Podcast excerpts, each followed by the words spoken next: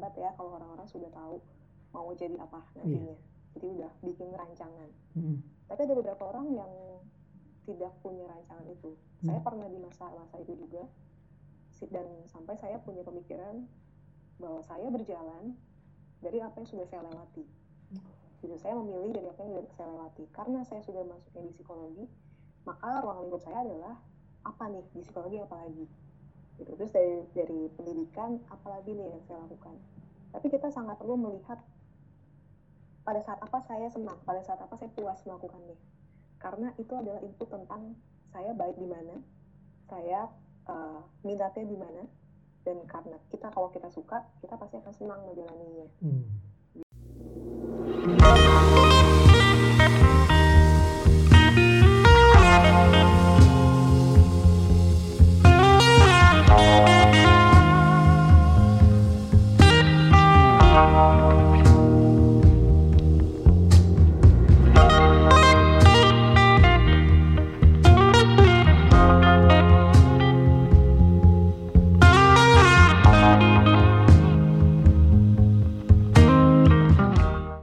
Selamat malam Sobat Akar. Kita berjumpa lagi ya di hari Rabu. hari Rabu biasanya kami di klerus.id ingin berbagi mengenai inspirasi-inspirasi untuk kalian semua. Kenapa kita selalu ngomongin tentang inspirasi? Karena bagaimanapun inilah yang mendorong hidup kita ya untuk bisa berbuat lebih dan memaksimalkan apa yang ada dalam diri kita. Nah, hari ini kita pengen ngomongin nih buat kalian-kalian, adik-adik atau teman-teman yang mau mempersiapkan SBNMPTN 2020 ya. Udah pada daftar-daftar, udah pada milih-milih jurusan segala macam sesuai dengan keminatan kalian. Oke, kan kuliah di perguruan tinggi negeri itu selalu menjadi impian ya bagi kita semua sih. Bahkan sebagian besar siswa SMA atau siswa menengah yang udah masuk di jurusan akhir. Tentunya di luar rasa bangga yang bisa diberikan kepada orang tua, katanya sih ya, kuliah di PTN atau perguruan tinggi negeri kan setidaknya nih masih menjadi pertimbangan untuk mendapatkan peluang karir. Itu sih katanya. Ya, banyak jurusan di perguruan tinggi negeri yang diperebutkan nih setiap tahunnya. Dan pastinya juga banyak jurusan-jurusan favorit yang selalu jadi incaran. Tadi coba searching ya berdasarkan keterangan dari LTMPT, Lembaga Tes Masuk Perguruan Tinggi, di tahun 2019 ada 10 prodi Saintek dan 10 prodi Soshum jadi incaran. Namun ternyata di antara 10 list itu semua ada satu jurusan nih yang sebenarnya asik tapi nggak jadi jurusan favorit. yang masuk dalam 10 list besar itu yaitu jurusan psikologi asik loh sebenarnya jurusan psikologi ini karena aku juga ketemu sama orang-orang yang asik yang selama ini aku ketemuin gitu. Nah hari ini kita akan ngobrol nih bagaimana seorang sobat akar dari lulusan psikologi bercerita nih bagaimana dia menjalani kuliah di jurusan psikologi, lulus hingga mencari passion untuk menjadi seorang psikolog dan berkarir di dunia psikologi lewat ilmu yang dia tekuni. Nah udah bergabung nih sama kita sobat akar Kak Mia. Halo, selamat malam Kak Mia. Halo, selamat malam juga, apa kabar? Baik, puji Tuhan baik Halo selalu. teman-teman semuanya. Iya, teman-teman semuanya apa kabar? Kak Mia, nama lengkap Kak Mia itu siapa sih? Saya Mm-mm. Mia Marisa Kumala. Mia Marisa Kumala. Ada Instagramnya nggak nih Kak? Biar siapa tahu ada sobat Klerus yang pengen. Oh, ada. Instagramnya @miamaris. Marisnya double S. Oh, oke. At Mia Maris double S ya. Maris. Mm-mm, Nah, di Instagram Betul. kamu suka posting apa apa Kak? Sekarang kan kayaknya itu udah jadi kayak lahan Iya. sosial gitu ya, buat interaction segala macam nih. Sekalian apa ya? Sekalian promo apa ya? Nggak apa-apa dong. Iya dong kan kita semua di sini pengen saling terhubung ya sekarang ya. Maksudnya dalam pengertian yang lebih positif. Kita pengen tahu nih. Biasanya konten-konten apa sih Pak yang yang kamu upload nih Ya. Kak?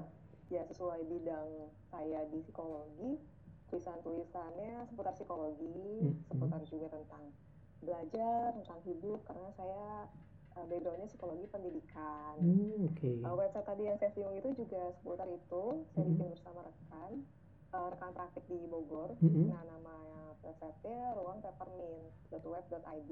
Sebelumnya bermula iseng-iseng bikin podcast juga sih yang pakai nama itu juga jadinya. Gitu.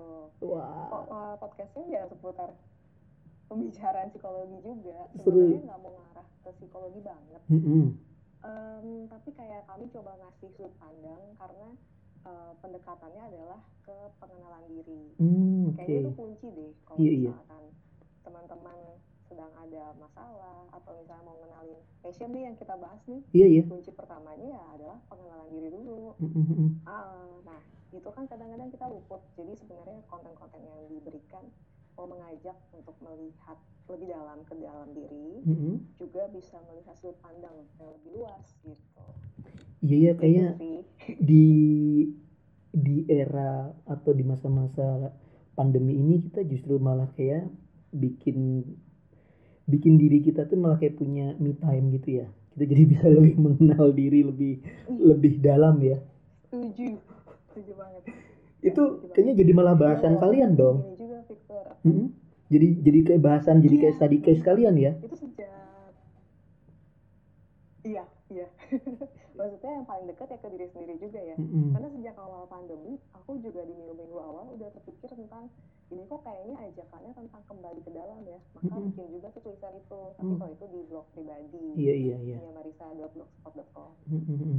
Nah, jadi karena kok kayaknya memang mengajak kita nggak tahu ya, mungkin karena aku punya pandangan eh, tentang makrokosmos, mikrokosmos, mungkin Victor iya pernah iya dengar atau iya teman-teman. iya iya betul Jadi yang yang dialami di semesta, mungkin Mhm. sebenarnya juga kita alami. Jadi aku berpandangan apakah ke keosan atau keresahan yang ada di luar Mhm. itu juga sebenarnya cerminan dari kita. Jadi bukankah ini momen yang baik ya untuk mencoba menata yang ada di dalam nih? iya em, mencoba mengenali, berakrab lagi sama diri sendiri dan Mhm. mudah-mudahan ini bisa me- menata lagi sih sebenarnya yang ada di luar juga. Jadi, Bahkan Bapak Uskup, iya tetap ya kita mm, Jadi inget ya waktu pas Iya. khotbah Paskah ya dosa ekologi kemarin ya. Kita ngomongin tentang khotbah dosa ekologi. Wah itu kayak aduh kena banget ya di kita. iya iya iya iya betul banget. Tapi nggak tahu ya Victor ya apakah ini Mm-mm. berlaku hanya di orang-orang yang suka ke dalam itu kayak orang-orang introvert Mm-mm, ya mm-mm. bukan maksudnya untuk mendikotomi Iya. kepribadian ya tapi kan secara umum kita kita udah awam sih menyebut eh, iya cenderung introvert atau extrovert tapi melihatnya bahwa introvert ini senang melakukan hal-hal yang recharge energinya ke dalam tapi kalau extrovert itu mendapatkan energinya kan dari luar dari pertemanan Iya, dari iya. interaksi nah momen di rumah aja mungkin itu jadi momen yang menyenangkan Mhm. buat orang introvert seperti Iya. saya Mm-mm. tapi aku nggak tahu juga apakah untuk orang-orang extrovert eh, gimana ya rasanya ya beberapa memang ada yang cerita mereka juga dapat kesibukan baru hobi baru juga di momen-momen ini gitu. Dan sekaligus sebenarnya mengenal diri juga sih. Jadi mudah-mudahan siapa pun kita bisa ngambil manfaat nih di hari-hari kayak gini. Wah dulu kayak aku nih banyak yang bilang kamu tuh inter, apa namanya ekstrovert jadi orang segala macam. Dalam proses pencarian bener kayak Kak, Kak Mia kayak ternyata momen-momen Iya. ini ya kayak gitu kan aku nggak tahu ya orang bisa bisa melabeli seseorang menjadi introvert atau ekstrovert itu hmm, hanya dalam sebatas kelihatan saja atau apa namanya itu memang sudah terlabel dari dari preferensi atau apa sih Pak Kak biasanya kita ngomongin dulu ya introvert dan ekstrovert nih Ya, ya, ya, ya. Nah, sebenarnya ini ada banyak pandangan juga, bahkan di psikologi ada yang setuju untuk membuat eh, apa ya pengkategorian ini. Sebenarnya Mhm. tujuan untuk memudahkan ya, iya karena kan bagaimanapun kita pengen bisa mengenal diri sama orang lain. Jadi paling mudahnya ya dari yang sederhana dulu aja nih, gitu kan. Mhm. Tetapi ada juga pandangan yang tidak setuju adanya pelabelan ini karena eh, itu nanti membuat kita nggak bertumbuh tuh. Jadi kayaknya ah karena aku introvert, jadi ada pembelaan diri gitu ya. iya iya Karena iya saya kayak eh, nggak mau berkembang sebenarnya. Itu plus minusnya sih ketika kita membuat eh, label. Mhm. tapi kita boleh ambil ya positifnya bahwa uh, ini untuk kemudahan kita melihat um, dari mana sih energi kita yang kita dapat hmm, okay. gitu apakah jadi upayanya kita ambil untuk mengenali diri yeah. aku ini tipe orangnya yang memang dapat energi dari dalam atau dari luar ya yeah, karena yeah. sebenarnya secara fisiologis mm -hmm. itu memang ada perbedaan no. uh, ada orang iya betul jadi ada orang-orang yang memang uh, dia dapat apa istilahnya uh, maksudnya saraf sistem sarafnya pun itu bekerjanya berbeda. Iya iya. Pada, pada orang ekstrovert lebih ke simpatis yang memang jadinya lebih reaktif, mm -hmm. lebih mm -hmm. lebih energik gitu ya. Kalau introvert parasimpatis, sifatnya lebih menahan gitu. Jadinya mungkin nggak sespontan orang ekstrovert gitu, tapi dia lebih banyak dipikirkan dulu baru dia sampaikan.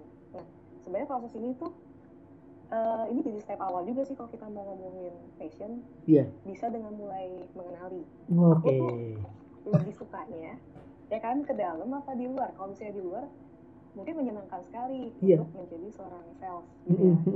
Ketemu orang. Iya, yeah, betul itu betul. udah suntikan energinya.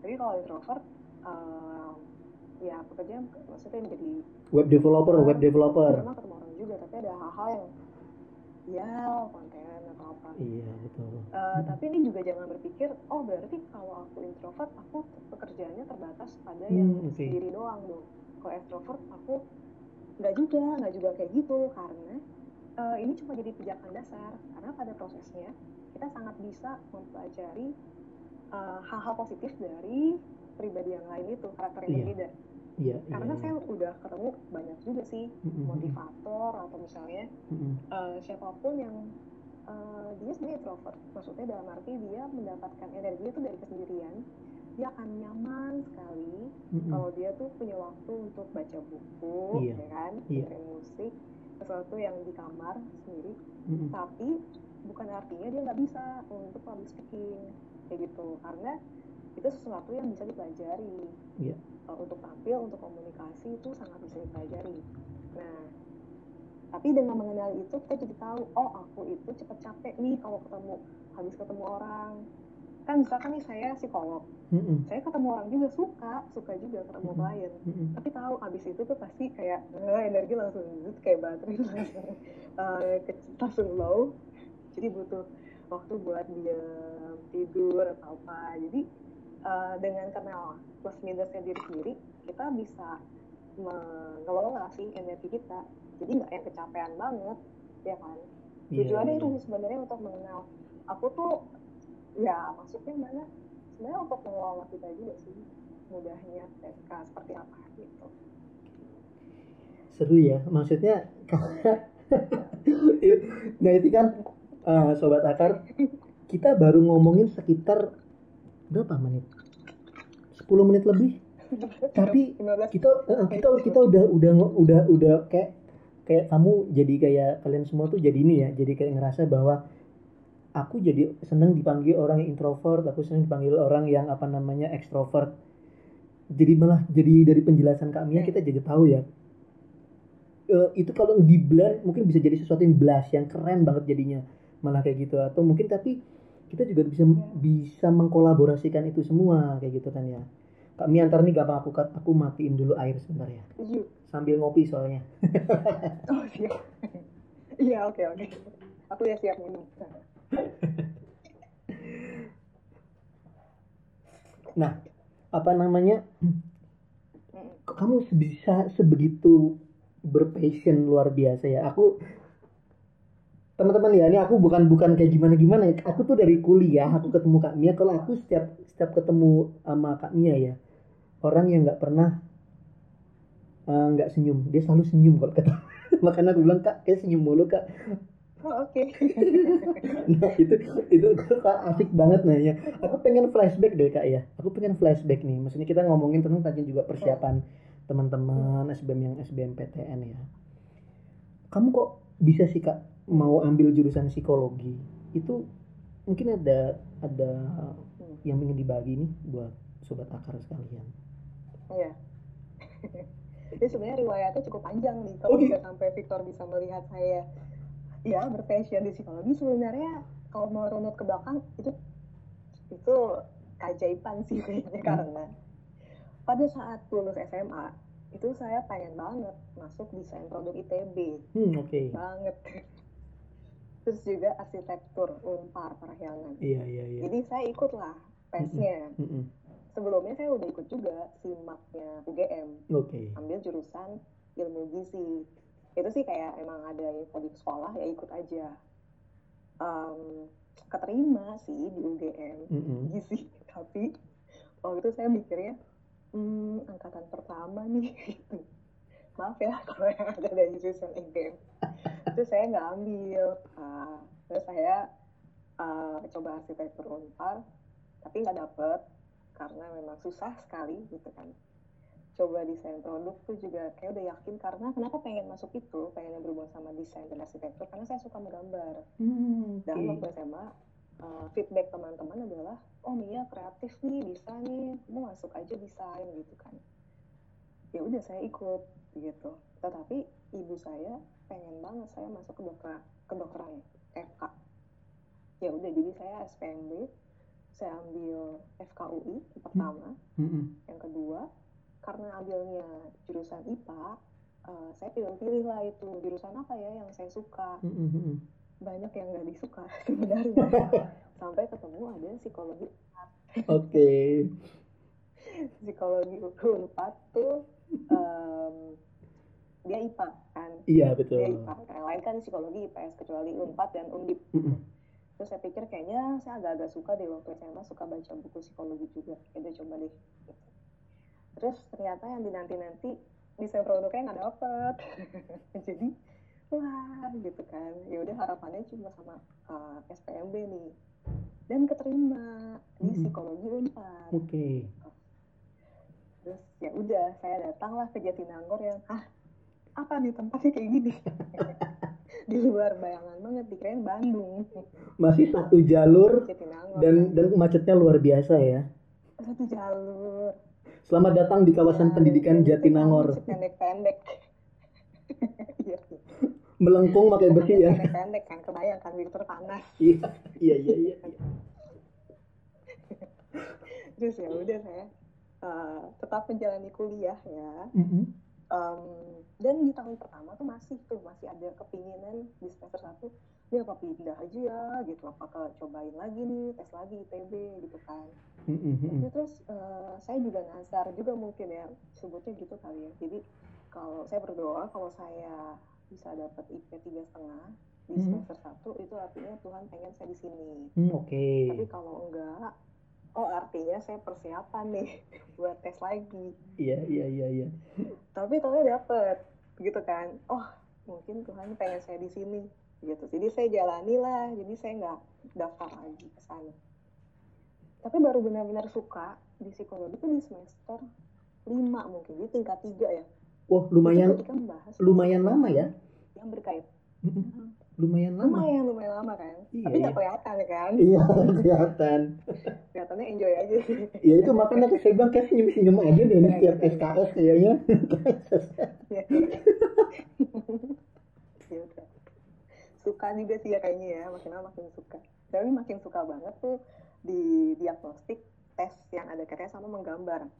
Hmm. teman-teman yang pernah psikotes pasti pernah ngalamin menggambar pohon oh iya kan? iya iya iya nah, itu saya belajar art, nah, artinya nah dari situ kan mulai suka wah seru juga ya ternyata psikologi bisa melihat gambar menjadi ada maknanya nih mm -hmm. mencerminkan mm -hmm. kepribadian orang nih nah situ mulai suka sampai kan lulus dan memang suka di dunia psikologi plus juga terlibat dalam organisasi yang kaitannya sama training bikin-bikin pelatihan hmm, okay. ya itu proses sampai saya menyukai psikologi kemudian saya bekerja itu pun juga hmm, saya bikin bikin target sih jadi saya mau coba uh, bekerja di biro psikologi di HRD perusahaan mm -hmm. sama coba di kayak LSM sebenarnya pengen lebih untuk pengen tahu saya minatnya di mana sebelum nanti lanjut ke S2 mm -hmm. jadi sebenarnya emang sudah punya rencana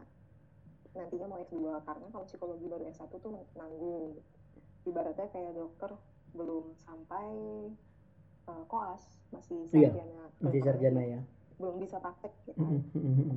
ya gitu ya Nah. akhirnya oke oke mana ya ketemulah panggilan situ Ya. Gitu. itu waktu pas kuliah menjalani kuliah apa segala macam ya gitu kan Hmm. biasanya kan aku dulu ya maksudnya eh, kita punya stereotyping teman-teman psikologi ini kan cenderung yang memang rataannya nih ya, rataannya nih. Pernah tuh ketemu kok kayaknya diem banget nih orang ya? Kayak gitu fokus banget gitu ya? Apakah itu maksudnya gini. Maksudnya ini orang banyak kan baca buku apa sih gitu ya? Maksudnya apa aja sih sebenarnya yang di, di- dipelajari di psikologi gitu loh? Kayaknya apa-apa begitu stresnya ya mereka mempelajari orang lain sehingga kok kayaknya Em, jadi mirroring ke dirinya sendiri. Gitu. Ini buat buat buat insight buat insight teman-teman yang ngomongin pengen pengen tahu psikologi Iya, jurusannya ya. Psikologi ya. Iya. Em, tadi yang Victor bilang nggak salah juga tuh Mm-mm. bahwa jadinya jadi ada eh, rajin observasi Mm-mm. orang lain. Itu terasa di aku juga eh, di Anyet ya teman kita Oh, iya, iya, iya. juga. Kami kalau cerita kok kok eh, kok jadi nggak kok secara refleks jadi mengamati saya di bisnis kok Iya. jadi ngamatin orang ya? Karena memang udah dapat ilmunya jadi kan pasti mau mempraktekkan jadinya mengamati eh, kenapa ya perilakunya seperti itu gitu. Terus kenapa ya interaksinya seperti itu? Itu jadi itu yang yang memang dipelajari juga gitu.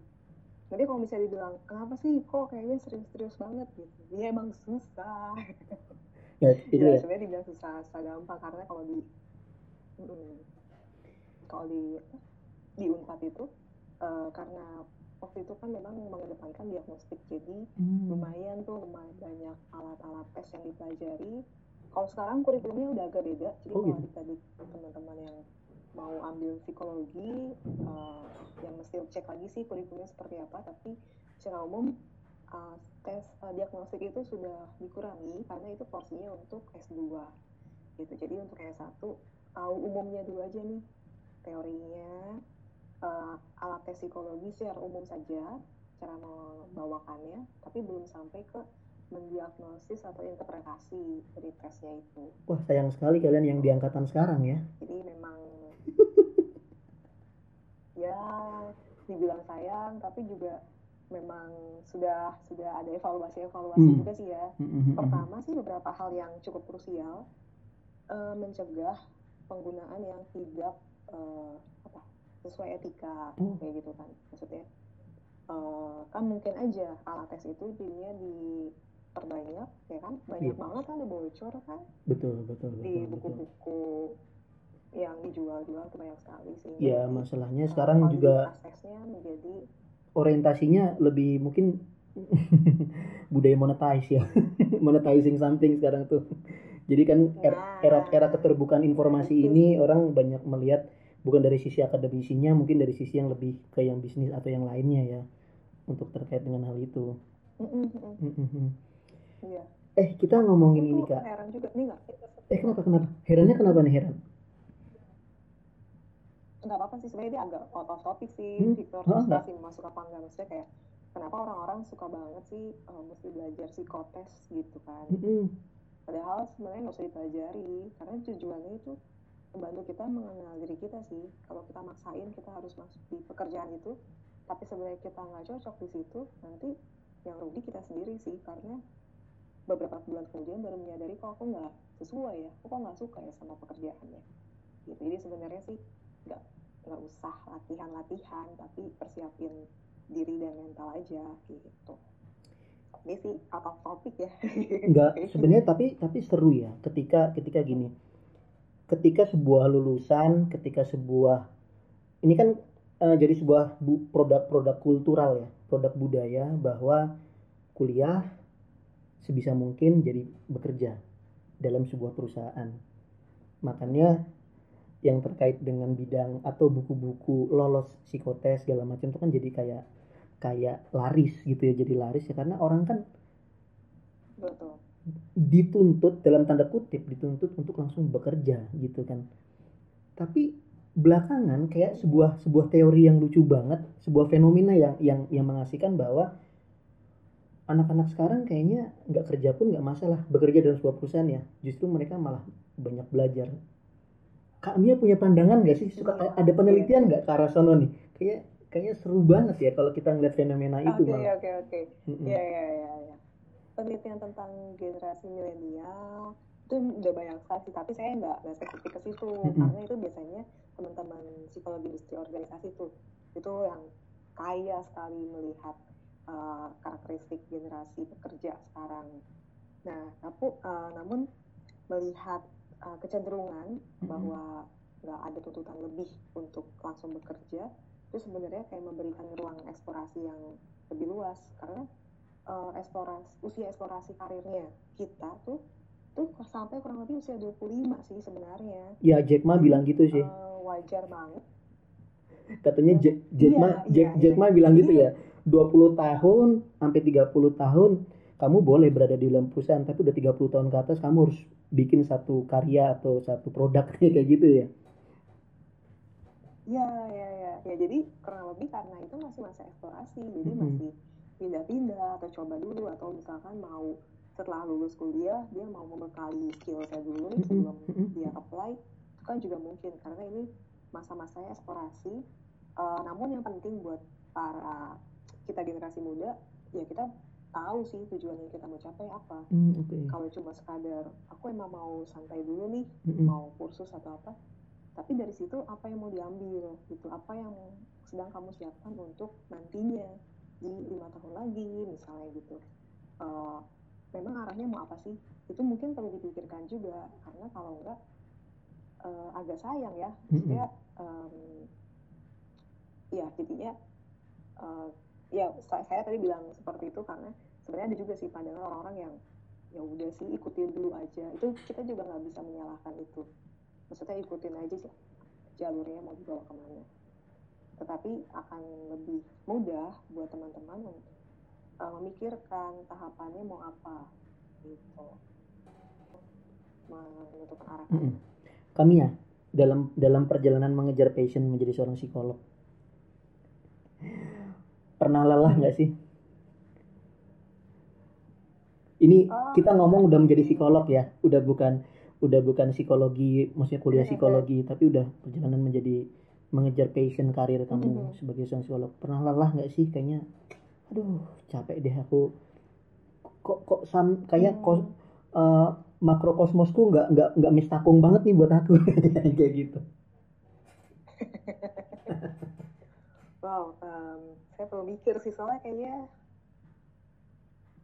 sejak jadi psikolog sih belum pernah ada ya. belum pernah ya Em, ya karena kayaknya kayak kalau kita nyebut passion itu, passion ini kan sesuatu yang kalau saya sih membahasakannya ini yang menjadi dorongan kita, menjadi motivasi intrinsiknya Hmm. kita, yang tanpa ada pancingan apa pun di luar kita akan mau kerjakan itu. Iya. Jadi kalau misalnya pun saya lagi nggak ada klien nih, atau nggak lagi ada proyek, tapi lagi pengen aja ngulik, cari Hmm. tahu, karena emang udah, ya emang suka dunianya ya gitu. Jadi eh, itu sesuatu yang kita akan tergerak dan dan kalau itu bikin capek perlu bertanya sih ini memang passion kamu bukan terus eh, juga mengidentifikasi capeknya di apa apakah mungkin ya ada sih misalkan capek karena capeknya perjalanannya nih transportasinya melelahkan. Hmm. Tapi kan di pekerjaannya nggak capek iya. gitu. Atau saya capeknya di relasi timnya gitu. Mm-mm. nah Mm-mm. itu tuh yang, yang mungkin bisa diatasi dicari solusi sih. Jadi sobat akar teman-teman Klerus kalau kamu semua emang punya passion ya nggak per rasanya sih nggak akan pernah capek ya yang kamu kamu lakuin aja terus itu yang kamu mau gitu ya itu dia apa namanya dan itu menyenangkan ya kak sangat menyenangkan ya dalam perjalanan kamu mengejar passion Iya, bahkan saya sempat berpikir, ini kan ada yang nanya nih klien, kak kakak kok suka sih kerja kayak gini? Terus saya juga jadi itu cukup membuat saya berefleksi ya pertanyaan itu. Iya. Waktu ke kliennya sih saya jawab, tapi kan buat saya berefleksi, eh, saya emang ini semua seperti tidak bekerja ya. Saya nggak tahu sih kalau dibilang bekerja, hmm. Apakah artinya yang sifat yang menghasilkan? Nggak tahu ya. Tapi kayaknya kalau bekerja. Tapi kayaknya sesuatu yang menyenangkan aja emang ngobrol emang berdiskusi sesuatu yang disuka gitu. Iya iya iya iya. Walaupun sempat ditegur dosen saya yang bilang ya itu kerjaan kamu kamu tuh bertanggung jawab pada nasib uh, klien kamu. Oh iya juga sih. Nih kan makanya aku kalau kalau ngobrol tuh nggak keras udah tutup setengah jam. Kak Mia ini ada kerjaan lagi nih nggak klien yang udah menunggu belum nih? Takutnya aku mengganggu loh waktunya. Enggak sih. Eh. ya untungnya minggu ini sih hmm. lagi belum ada klien karena kemarin udah. Kenapa sih kok tertarik di di gabung sama dokter Muhammad Faisal? Itu pakar etnografi gokil loh oh. itu karena oh uh, Victor kenal juga ya? Enggak, waktu itu aku uh, aku sangat adore sama sama dokter Muhammad Faisal. Dokter ya dokter Muhammad Faisal. Karena karena yeah. karena apa nggak tuh ya. Dia itu bikin presentasi yang menurutku hmm, beda. Jauh apa sangat berbeda dari dari aku sangat menyukai yang namanya orang mengkonsep sebuah presentasi ya kak dia kan ngomongin ngomongin tentang sisi-sisi hmm. Bandung yang ngomong waktu pas generasi P itu sisi-sisi Bandung ngomongin majalah-majalah oh, yeah. Ripple Magazine dan produk-produk etnografi apa studi-studi studi-studi dia dan riset-riset dia tentang etnografi yang itu kayak aku pikir wow kok kok nggak kayak yang biasanya orang presentasi ya dan itu kan makan aku bilang itu kayak satu orang yang paling aneh dosen yang cukup dosen yang pakar yang menurutku luar biasa sih kalau menurutku nah, makanya yeah, yeah. makanya aku pas baca tentang ya. ya out of the box pas pas coba lihat-lihat Kak Mia hmm. segala macam wah ini gimana ceritanya nih kok bisa gabung dengan dokter Muhammad Faisal nih pengen tahu dong iya iya iya sebelumnya saya kenal beliau itu waktu uh, jadi awalnya teman saya Dian yang sudah kenal di uh, Instagram -hmm. terus waktu beliau uh, launching buku yeah. tentang generasi V di Media Depok mm -hmm. terus saya kenalan di situ terus mm -hmm. saya follow kemudian ya cuma sebenarnya pertemanan di sosial media sih hmm. gitu jadi kadang ada pihak yang butuhkan beliau saya minta kontaknya kayak gitu aja nah um, untuk gabung tulis kan beliau itu bikin uh, web kembali ke akar iya. itu di minggu pertama pandemi ya um, saya juga nggak tahu sih kenapa beliau ngajakin. Intinya sih langsung ada pesan masuk di Instagram dan mengajak untuk uh, berkontribusi dalam bentuk artikel gitu kan.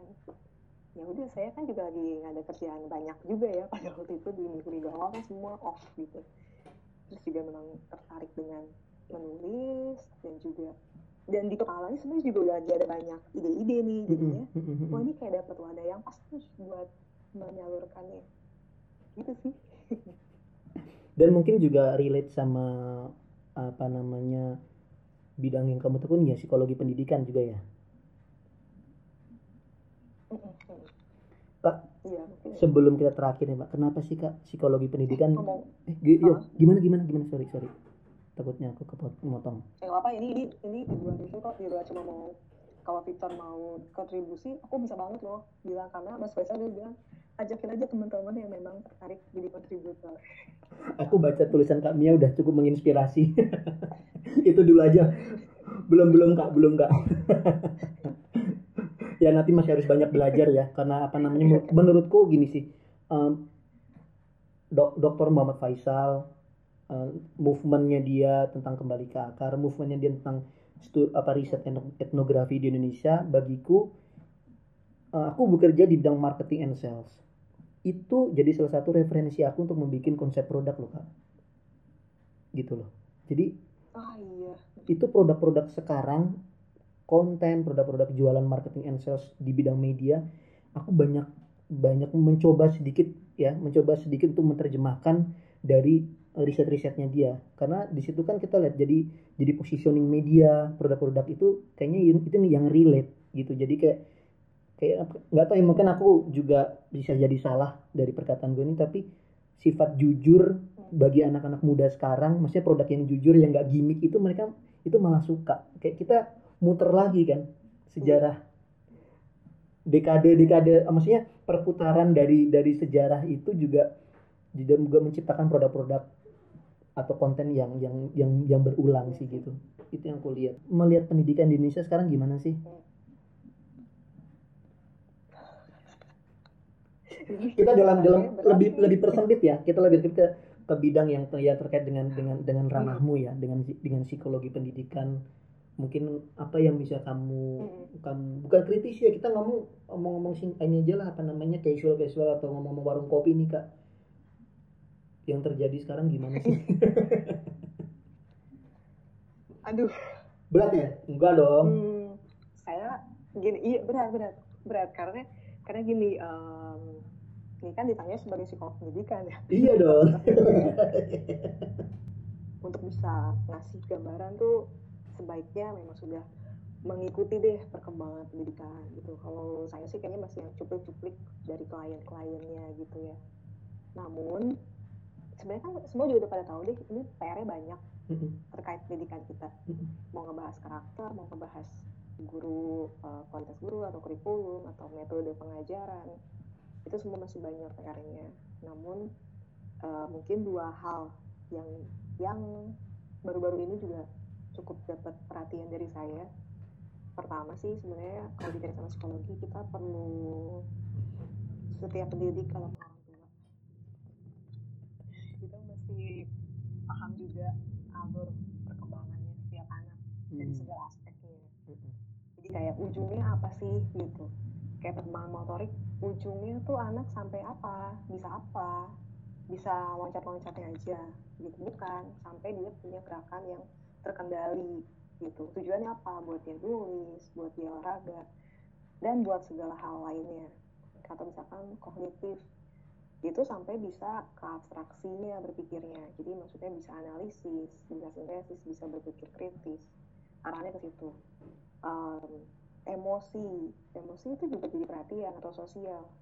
Sasarannya sampai apa? Sampai anak bisa adaptasi. Nah mungkin frame ini yang saya juga yakin sebenarnya para pendidik juga sudah punya sebenarnya tapi merumuskan sampai ke step by stepnya itu itu rasanya um, cukup penting saya suka pakai analogi pernah saya tulis juga itu dengan analogi level di games hmm. game di game ini ya uh, video game dan sebagainya itu level itu kan dibikin sangat presisi yeah. jadi um, kalau misalkan kita suka main game apa katakanlah ya pokoknya game terus level kamu di 700 gitu uh, kamu akan tertantang dan kamu akan suka karena itu mengukur kemampuan kamu yang katakanlah kemampuan kamu memang di range 500 sampai 900 yeah. gitu. jadi kan kita sebenarnya sudah punya kapasitas masing-masing terus kalau kamu dikasih game yang levelnya 100 pasti bosen nggak akan suka mm -hmm tapi kalau kamu dikasih gamenya di 800, 900, kamu suka tuh sampai 1200 masih tertantang dan suka. Dan itu akan akurat sekali mengukur kemampuan kamu. Tapi kalau kamu dikasih level 1500, nggak akan bisa. Sama juga pada anak-anak belajar. Kalau kemampuan dia masih di 900, dikasih level belajar 1500, nggak akan bisa. Gitu. Um, itu satu. Yang kedua tuh tentang tadi ada di pikiran terus sekarang lupa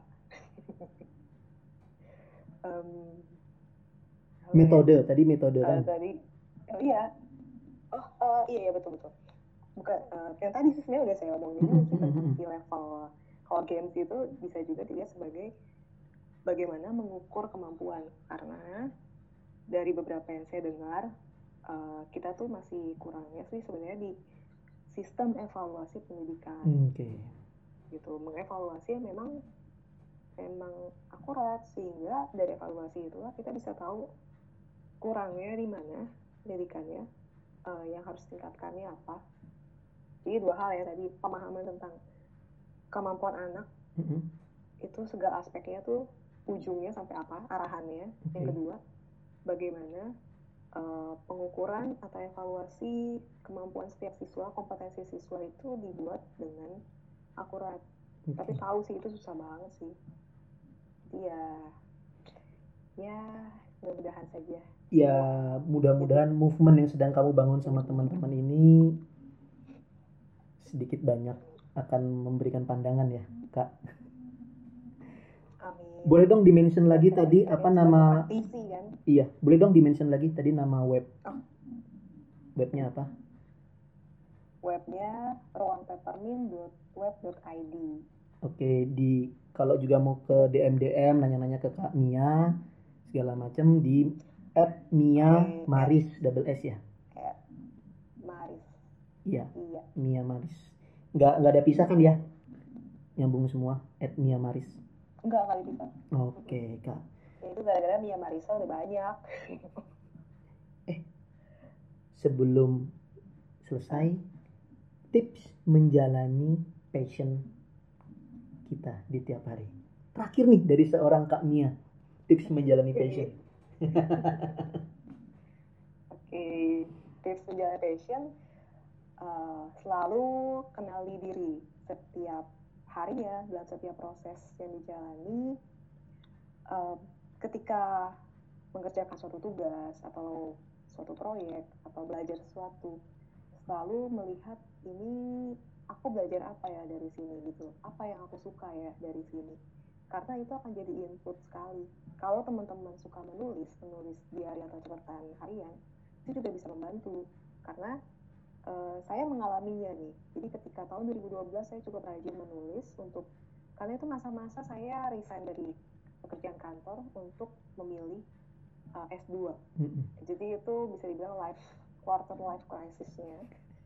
Eh, ngambil keputusan yang kalau kata Victor itu terjun bebas karena kan benar-benar itu kayak dari nol banget sih Mm-mm. bahkan setelah lulus S2 juga kami menjadi fresh graduate bukan artinya Iya. lebih dibanding yang lain enggak juga dari nol lagi nah dengan menuliskan itu di masa-masa sekarang ketika saya uh, membaca lagi itu jadi inputan sekali tentang proses saya menemukan passion saya Mm-mm. Uh, dan ini jadi step by step yang teman-teman bisa uh, kenali dan dan menjadi tuntunan untuk melangkah juga jadinya gitu. Oke. Karena- Eh, saya juga punya pemikiran kadang-kadang kita suka merasa hebat ya kalau orang-orang sudah tahu mau jadi apa nantinya. Jadi udah bikin rancangan. Mm-mm. tapi ada beberapa orang yang tidak punya rancangan itu. Saya pernah di masa-masa itu juga. Dan sampai saya punya pemikiran bahwa saya berjalan dari apa yang sudah saya lewati. Gitu saya memilih dari apa yang sudah saya lewati. Karena saya sudah masuknya di psikologi maka ruang lingkup saya adalah apa nih di psikologi apa lagi gitu. Terus dari dari pendidikan apalagi nih yang saya lakukan? Tapi kita sangat perlu melihat pada saat apa saya senang pada saat apa saya puas melakukannya. Karena itu adalah input tentang saya baik di mana saya eh, minatnya di mana dan karena kita kalau kita suka kita pasti akan senang menjalaninya. Mm. gitu.